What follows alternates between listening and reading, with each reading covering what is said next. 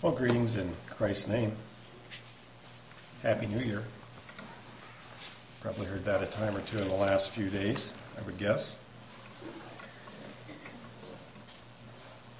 The uh, turning of the calendar page to a new year always causes us, at least it does me, to reflect on the past and the future and what has happened and what will happen or what could happen, and uh, to analyze where I might fit in that. It's also a time that um, people um, sometimes take the opportunity to um, make what they call New, New Year's resolutions. And um, I don't know what you think of when you think of a resolution. I um, I thought I would uh, just look it up and and see what the dictionary said, and so I looked on my online dictionary there, and it says a resolve is to make a definite and serious choice to do something. And it also gave me the information that it's in the top 1% of uh, words that have been looked up in the past week.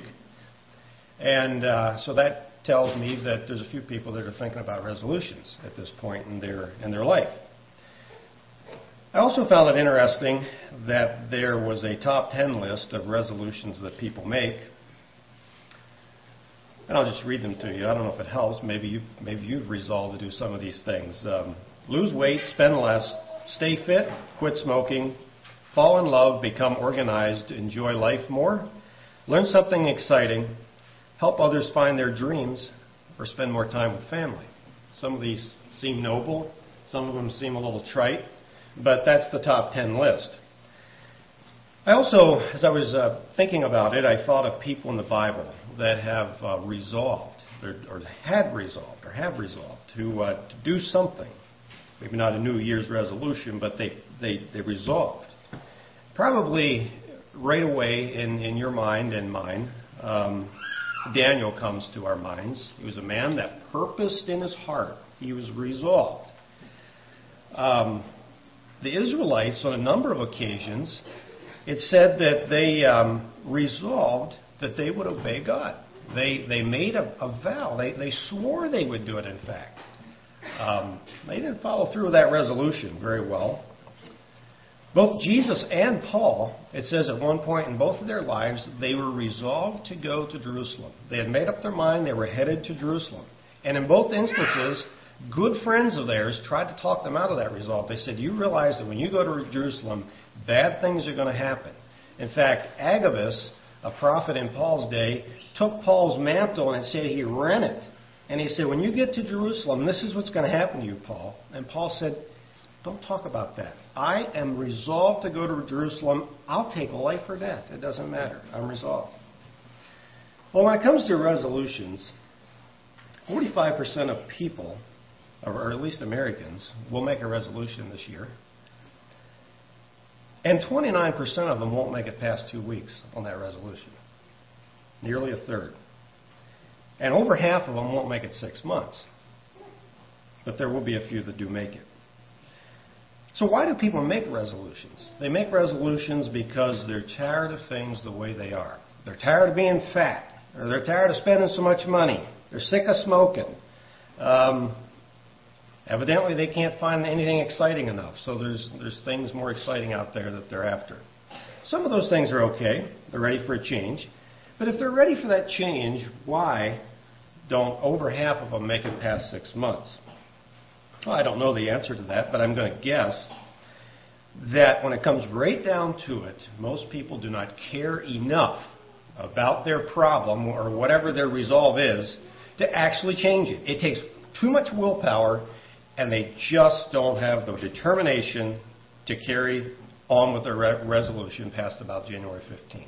It, it gets old and they say, you know, I need that cigarette, or I want that candy bar, or you name it, whatever it is. They don't have what it takes to keep going.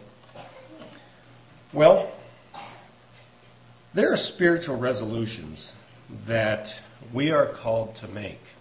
And um, I would like to, uh, to look at this a little bit. Um, so, if you turn into the New Testament, after 400 years of not hearing from God, in a very straightforward way anyway, Uh, John the Baptist bursts on the scene. We're going to turn to Matthew 3, and we're just going to read what, um, what Matthew has to say here. Very familiar verses, I know. Um, so it says, In those days, John the Baptist came, and he was preaching in the wilderness of Judea. And in verse 2 it says, And saying, Repent ye, for the kingdom of heaven is at hand. Flip one chapter back, and. Uh, in, uh, or forward to Matthew 4:17, and Jesus has the exact same words. He says, "Repent, for the kingdom of heaven is at hand." In other words, it's a new time. There's a calendar page that has been flipped. It's a new era, and the kingdom of heaven is here. Something new is about to happen. And, he's, and John the Baptist and Jesus were both calling people to repentance, to uh, to get ready for a change, or to at least offer a change. The word repent means to think differently, to reconsider, to feel compunction, and that word compunction means misgiving or doubt or guilt about your actions. So, in other words, he's actually calling people for a resolve. It's time to make a decision for something different. Jesus is basically saying, I want you to consider where you're at.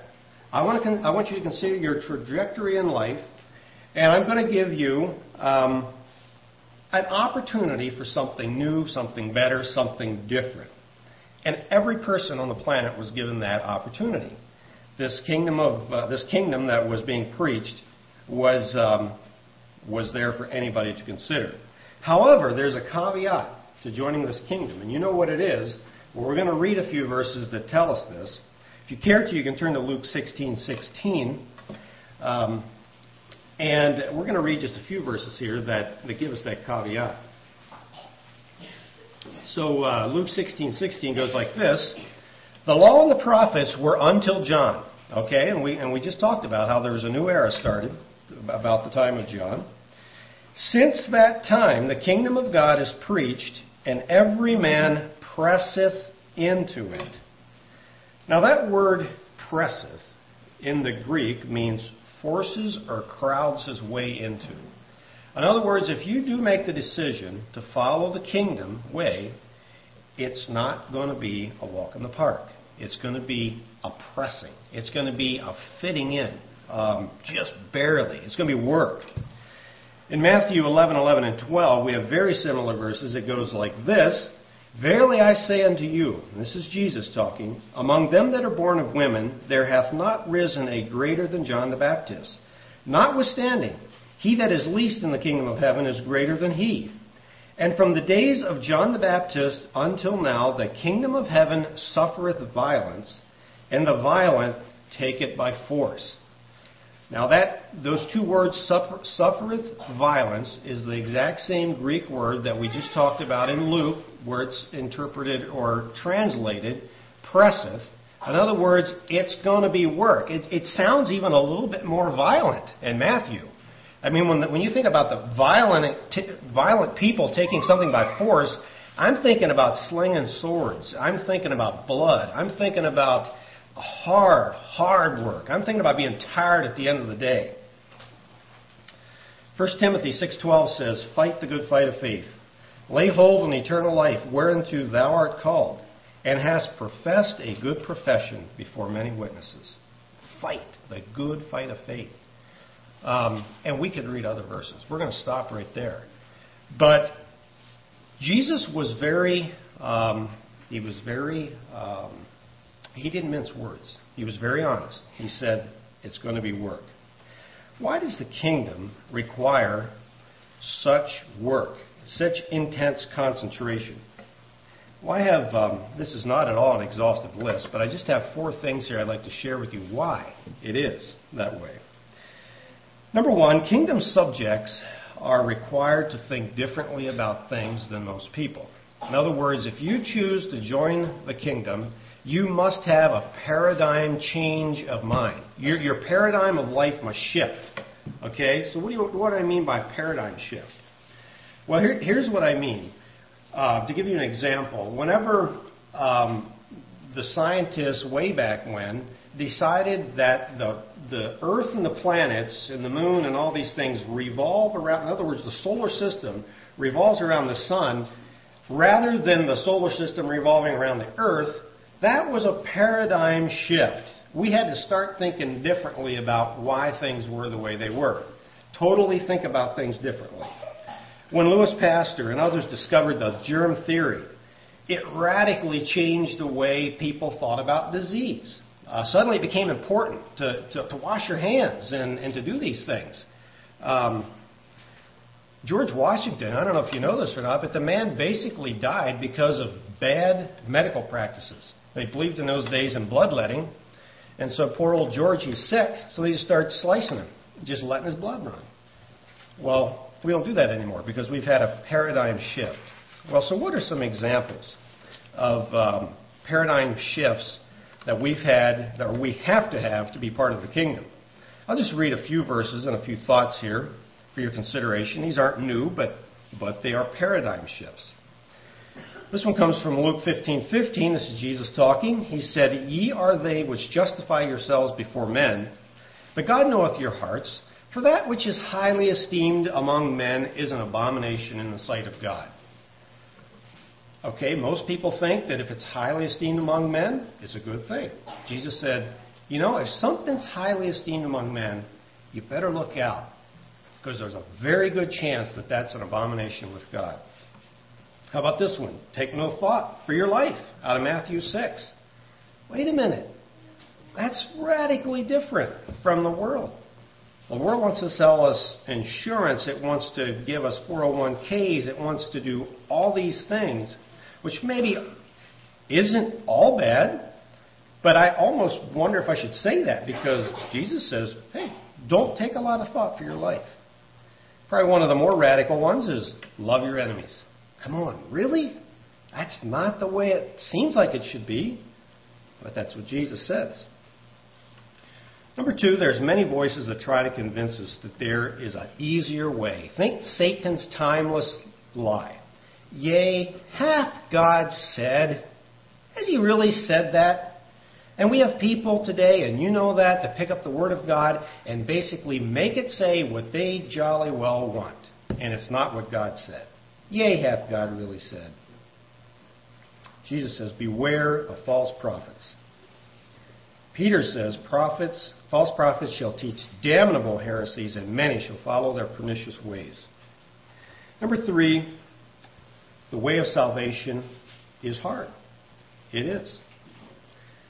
Luke 13 has this verse. Then said one unto him, Lord, are there few that be saved? Jesus said unto them, Strive, or in other words, struggle, fight, to enter in at the strait gate. For many, I say unto you, will seek to enter and shall not be able. In other words, they're going to find they don't fit. They do not fit that strait gate. And they're going to struggle and strive, and they will not be able to enter. And it says many will try that. Number four, there is a constant battle of rowing upstream against the tide of society. Jesus says in Matthew 10:22, "And ye shall be hated of all men, all men, all men, for my name's sake. But he that endureth to the end shall be saved." Constantly, there's this constant battle we have every day of pushing against what society would rather have us do. So I have a question. Are you and I ready to take up the challenge of Jesus' call to repent? Jesus certainly didn't sugarcoat it. Many resolutionists today will lose it in two weeks. Do we have more stamina than that? The Bible gives us a series of um, things that we have to work hard on to enter the kingdom. And we're going to look at one of those this morning. I would, I would call these spiritual resolutions that we must strive for. Anybody that's serious about the kingdom will have to do these things. It's not something you can drop on January 15th or June 23rd. You have to, you have to pull, this, pull this off if you're going to make it where you want to make it. So turn with me to Philippians 3. This is where we're going to spend our time for the rest of the, uh, rest of the time here very, very familiar verses. And I am not going to take the time to read all these verses, but um, Paul here is writing to the church in Philippi, And uh, he's talking about, he tells them in verse 1 to rejoice in the Lord. Verse 2 to beware of these dogs and evil workers and the, the people of the concision. And then he lists about, um, for the next three, four, five verses, he gives all these good things that he has done uh, in his lifetime prior to his conversion that he could stack up as great things. But he says, I count them lost for Christ in verse 7. And I'm going to pick up in verse 8. Yea, doubtless, and I count all things but lost for the excellency of the knowledge of Christ Jesus my Lord, for whom I have suffered the loss of all things, and do count them but dung, that I may win Christ, and may be found in him, not having mine own righteousness, which is of the law, but that which is through the faith of Christ, the righteousness which is of God by faith that I may know him and the power of his resurrection and the fellowship of his sufferings, being made conformable unto his death, if by any means I might attain to the resurrection of the dead. Not as though I had already attained, either were already perfect, but I follow after, if that I may apprehend that for which also I am apprehended of Christ Jesus. Brethren, I count not myself to have apprehended, but this one thing I do forgetting those things which are behind and reaching forth unto those things which are before, I press toward the mark for the prize of the high calling of Christ, of God in Christ Jesus. Let us therefore, as many as be perfect, be thus minded. And if in anything ye be otherwise minded, God shall reveal this, even this unto you. Nevertheless, whereto we have already attained, let us walk by the same rule, let us mind the same thing. Brethren, be ye followers together of me, and mark them which walk so as ye have us for an example. For many walk, of whom I have told you often, and now tell you even weeping, that they are enemies of the cross of Christ, whose end is destruction, whose God is their belly, and whose glory is in their shame, who mind earthly things. For our conversation is in heaven, from whence also we have our Savior, the Savior, the Lord Jesus Christ, who shall change our vile body that it may be fashioned like unto his, his glorious body, according to the working whereby he is able even to subdue all things unto himself. And I'm going to read the next verse in chapter 4. Therefore, my brethren, dearly beloved and longed for, my joy and crown, so stand fast in the Lord, my dearly beloved. Okay, so there's a word here in verse 14 press. That word press shows up again. This time it's a slightly different word in Greek, but it means virtually the same thing. It means to press forward, to pursue. Actually, most times in the New Testament, if you would look it up, this word, this word is translated persecute. So most times, actually, most times I would say in the New Testament the word is translated, or, or yes, translated persecute. So in Matthew 5:11 where it says, "Blessed are ye when men shall revile you and persecute you," it's the same word that that is translated press here in um, in this particular passage. So what that tells me is is this pressing is hard work indeed. I mean, it is a pursuing like no other. It is uh, perhaps even a pursuing to the point of death, even. There's a number of things in the New Testament that we're called to pursue, that this exact word is used, that we're supposed to pursue in that kind of manner. I'm going to read them to you. We're not going to look at them all this morning, but we're going to look at one. So we're told to pursue hospitality, righteousness, peace, holiness, faith, that which is good, and charity. And I think I have them all, but I may not. At least those many things. We're supposed to pursue like crazy, we might say. All right. So every cause needs a reason, and the Christian calling is no different, and we're called here to pursue, to press toward the mark for the prize of this high calling. So I want to look just a, just a bit at uh, defining this calling. Um, just a number of things we know from other scriptures that tell us what this calling is all about. So it's a calling. This calling that we are called to is something that Hebrews 3:1 tells us is shared by holy brothers. It, that verse goes like this: "Wherefore, holy brethren, partakers of the heavenly calling." Okay, so it's not just one of us that are called. We're all called, and if we've taken up that calling, you have the calling just the same as I. Now, how that fleshes out in the way we serve God, how that calling actually uh, plays out in you and my life may differ, but the calling is the same. It's interesting to me that um, in Hebrews 3:1, 1 Timothy 6:12, our calling is called a profession. Um, when you think of a professional, you think of somebody that knows what he's doing, actually. He's had a bit of education in this thing. He's been around the block a time or two, and he's an authority on it. Um, I like that word, profession. Um, in Ephesians 4.1, our calling is called a, vocation. Uh, a lot the same. Uh, I think of something that consumes our time. Uh, something that we never quite attain completely. There's always more to learn. There's always continuing education. That's our calling. It's a call to suffering that glorifies Christ. If you would turn to 1 Corinthians 1, or I'm sorry, 1 Thessalonians 1, you would see this. In verse 4 in Thessalonians 1, it says, So that we ourselves glory in you and the churches of God for your patience and faith in all your persecutions and tribulations that ye endure. And verse 11 goes like this Wherefore also we pray always for you, that our God would count you worthy of this calling and fulfill all the good pleasures of his goodness and the work of faith with power. What was the calling he was, re- he was um, pointing them back to? It was the calling of persecution and tribulation.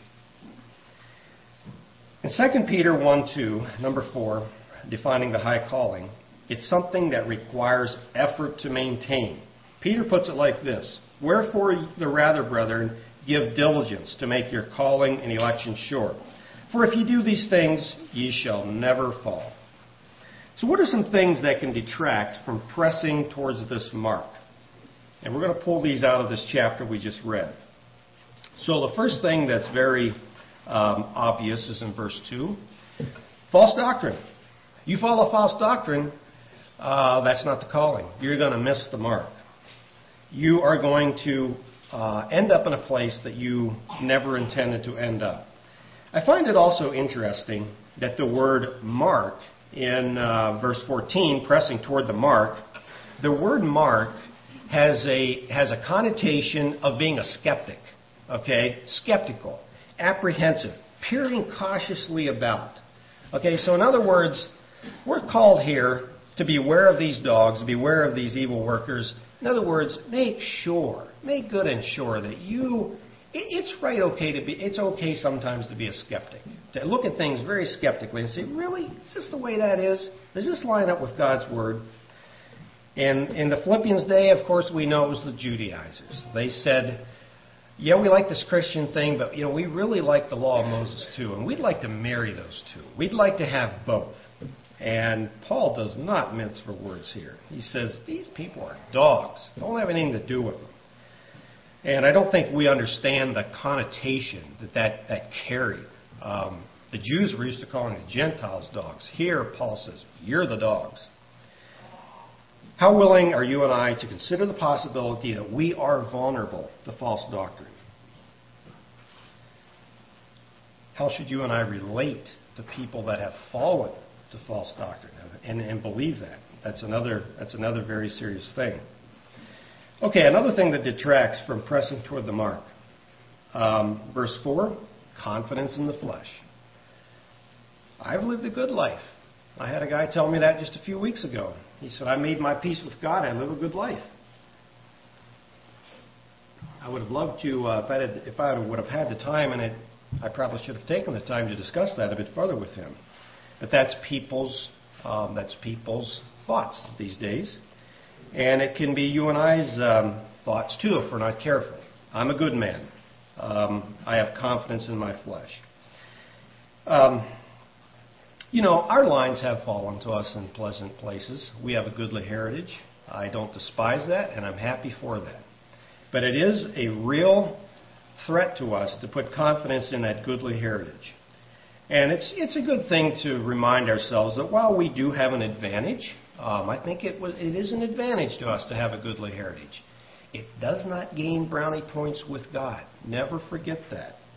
Um, I like the illustration I heard once that, you know, the person that is just out there, never was raised in a Christian family, and is just steeped in sin, just dead in sin. It's something like a person being just drowned in an ocean. I mean, just surrounded by sin, just drowned. But do you realize you can drown in a bathtub too? You can drown in an inch of water. You can do that. All of us have sinned. It doesn't matter if it's an inch or an ocean full. So, another thing that detracts from pressing toward the mark is being satisfied with my current relation with Christ. Verse 12 would bring that out. You know, we're taught in the business world and in the sports world that we should never be satisfied with status quo.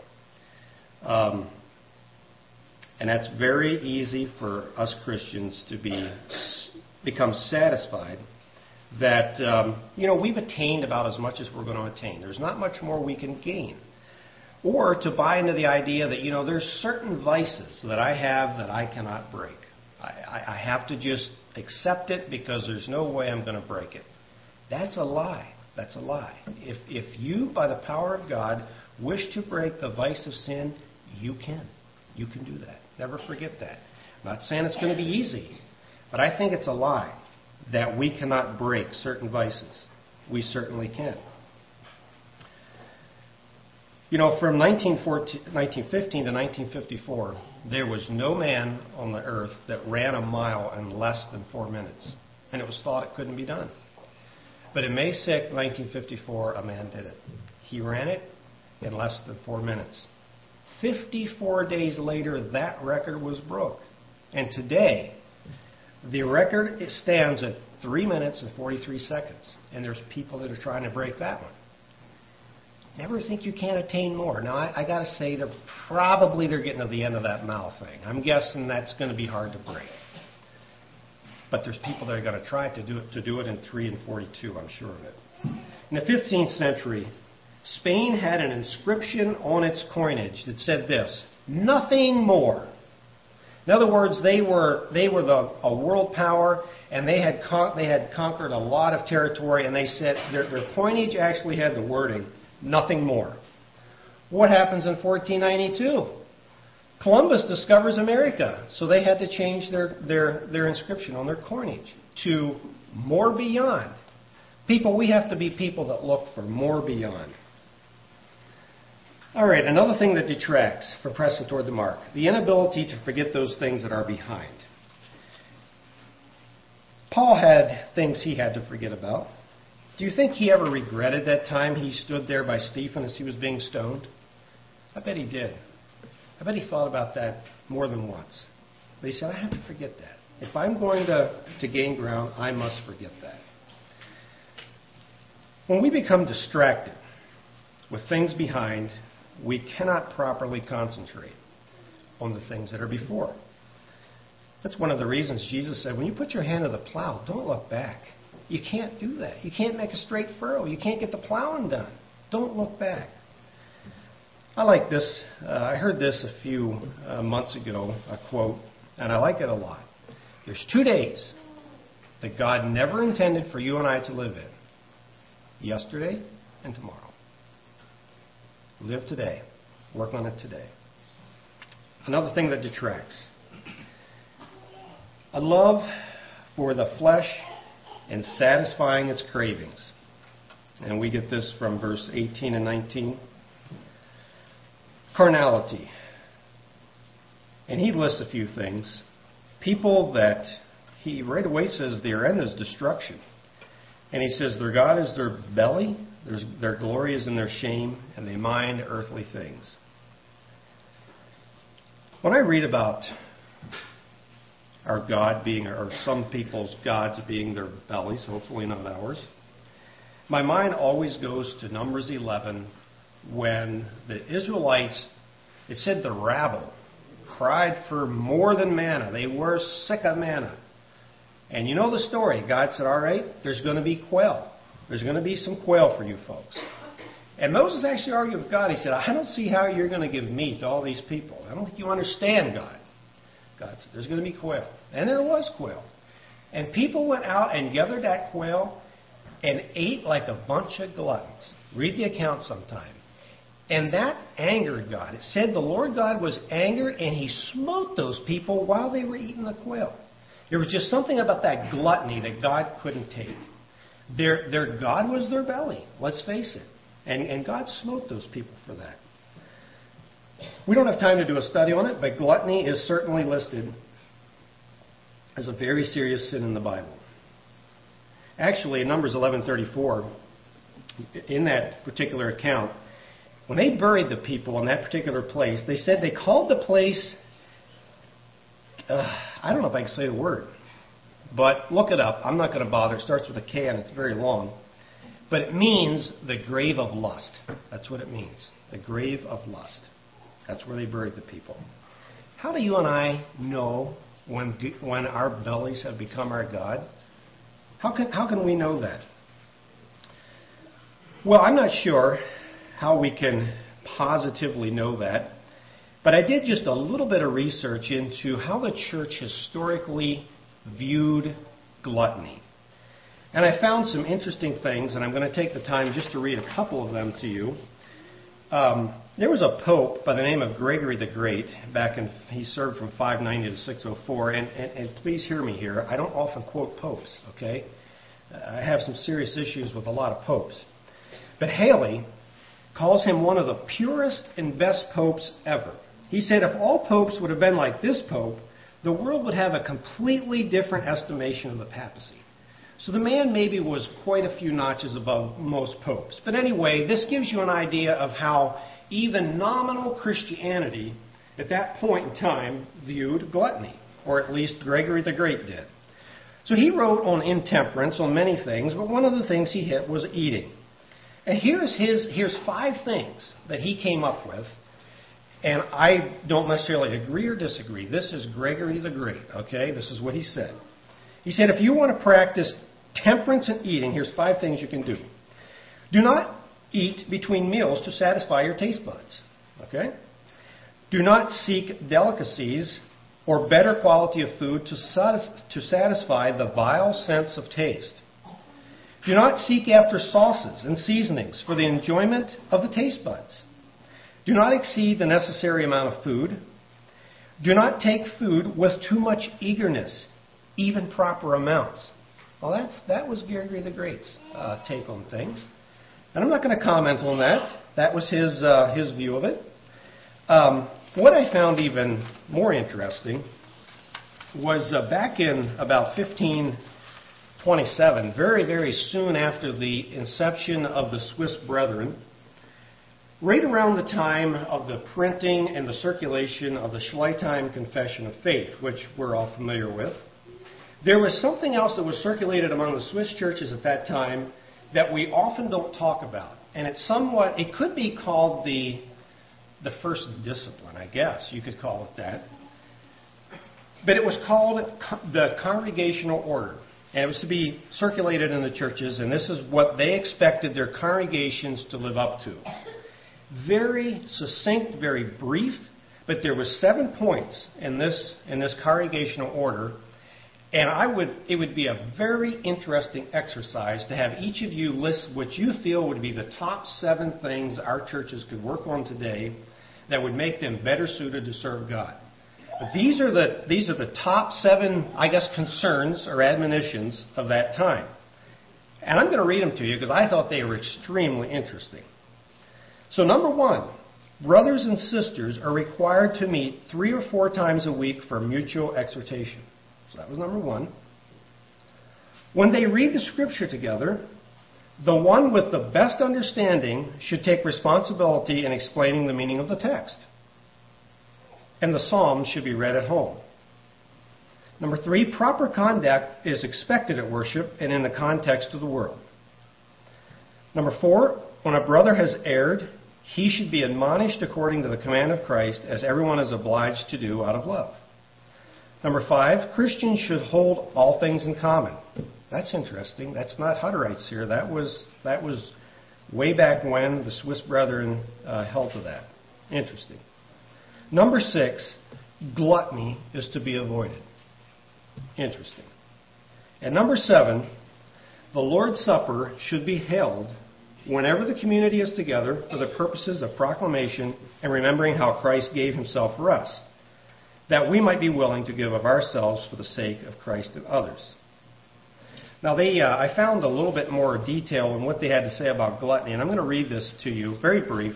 Now, here's what they said All gluttony shall be avoided among the brothers who are gathered in the congregation.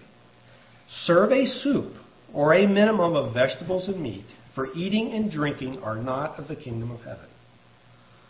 That's just, I just find this interesting. Um, you know, would you put gluttony on your top seven list if, if you were to um, write your top seven down?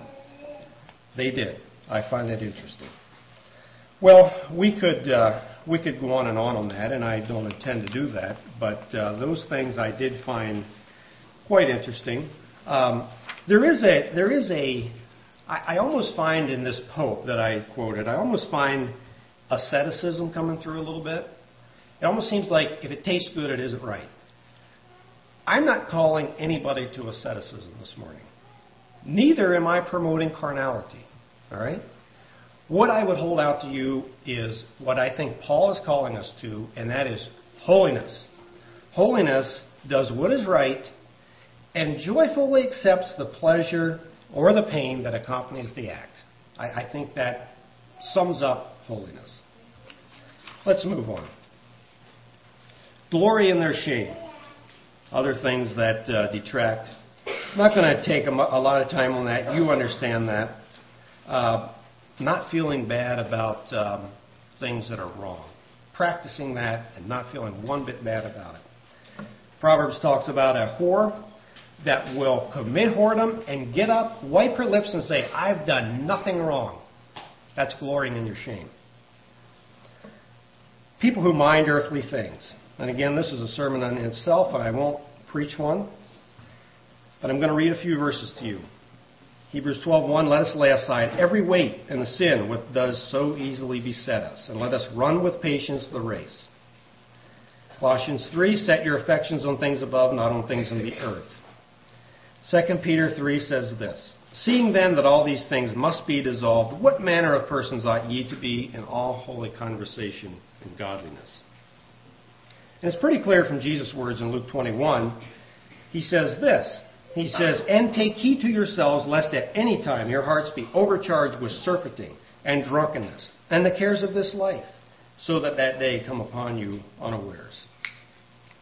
Let's move on. What are some things in this chapter that will aid us in pressing toward the mark? Verse 1 Rejoice in the Lord. And I appreciated what Darren shared this morning, and Clean seconded it. I'm going to throw my hat in that ring too. It's easy to see the negative side of life. It is. Um, we, we seem to be a little bit wired that way. If, you know, I'm amazed at my, um, at my, at my temperature tolerance. I like my temperature zeroed in about 68. That's where I'm comfortable. If it gets down to 60, I'm whining. If it gets up to 80, I'm whining.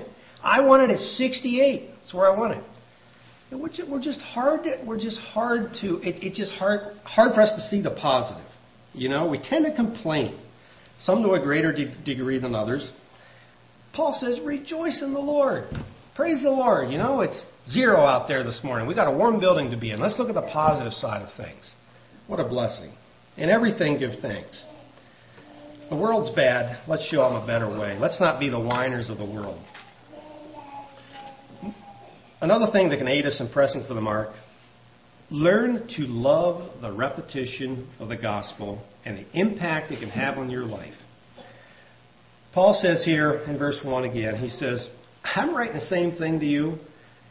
It's not grievous to me, and it's actually safe for you. I don't know how it is for you when you get up to have a topic, but when I get up to have a topic, I tend to like to share something new. And the problem is, I run out of new things. There isn't a lot of new things. I mean, the, the old, old story is the old, old story. And the way to get there and to get that, reach that mark is the same way as it was 150 years ago. It's the same thing. Learn to love that. It was the ungodly Athenians of Acts 17 that spent their time in nothing else but to hear or tell some new thing. Paul says, be content with the old. Another thing, worship God in the Spirit. How do I know when I worship God in the Spirit, as verse 3 calls us to? How do you measure a subjective experience with objective criterion? How's that measured? Well, I'll leave it with you. God's Spirit can speak to you. You know when you worship God in the Spirit. Um, know this that God will be a rewarder of those that diligently seek Him. A fourth thing in verse 10 learn to know Christ. Are you learning to know Christ? How do you learn to know somebody? Well, if we know somebody, we will recognize the person. We'll call them by name. We're acquainted with their activities. We love to spend time with their family. We love to converse with them. Do you know Christ? Have you participated in the power of his resurrection? In his suffering? Are you willing to die with him and for him? These are things that are about knowing Christ. Fifth thing, in verse 15 to 17 practice harmony and deference in the Christian brotherhood. Now, these verses I read over and read over and read over to try to figure out exactly what Paul was saying in these three verses. So he starts out in verse 15. He says, Let as many therefore as be perfect. Okay, when he says perfect, what he's actually saying in our language is mature. So he's talking to the mature people there at Philippi, and he's talking to the mature people at Prairie Church. So listen up. If you're mature, listen. This is to you. If you're mature, have the same attitude that Paul had. And that is, there's more out there. There's more beyond. You haven't attained yet. Keep pressing. Keep running. If you're mature, don't think about your maturity. Think about how much more there is to mature in. And he says, if someone does think they're mature and thinks they have attained, he said, I'm satisfied to let God show his error to him. That's what he says. He said, if anybody is otherwise minded, God will reveal that to them. I'm satisfied to let God do that revelation. I don't need to convince the person of that. In verse 16, he says, Nevertheless, whereunto we have attained, let us walk by the same rule, let us mind the same thing. In other words, to the degree that we have collectively attained, the things that we've attained collectively, let's not lose those things. Let's not be the people that erode that. Let's, let's, let's stake that claim and hold it collectively. And to the perfect, I believe he's saying, be patient.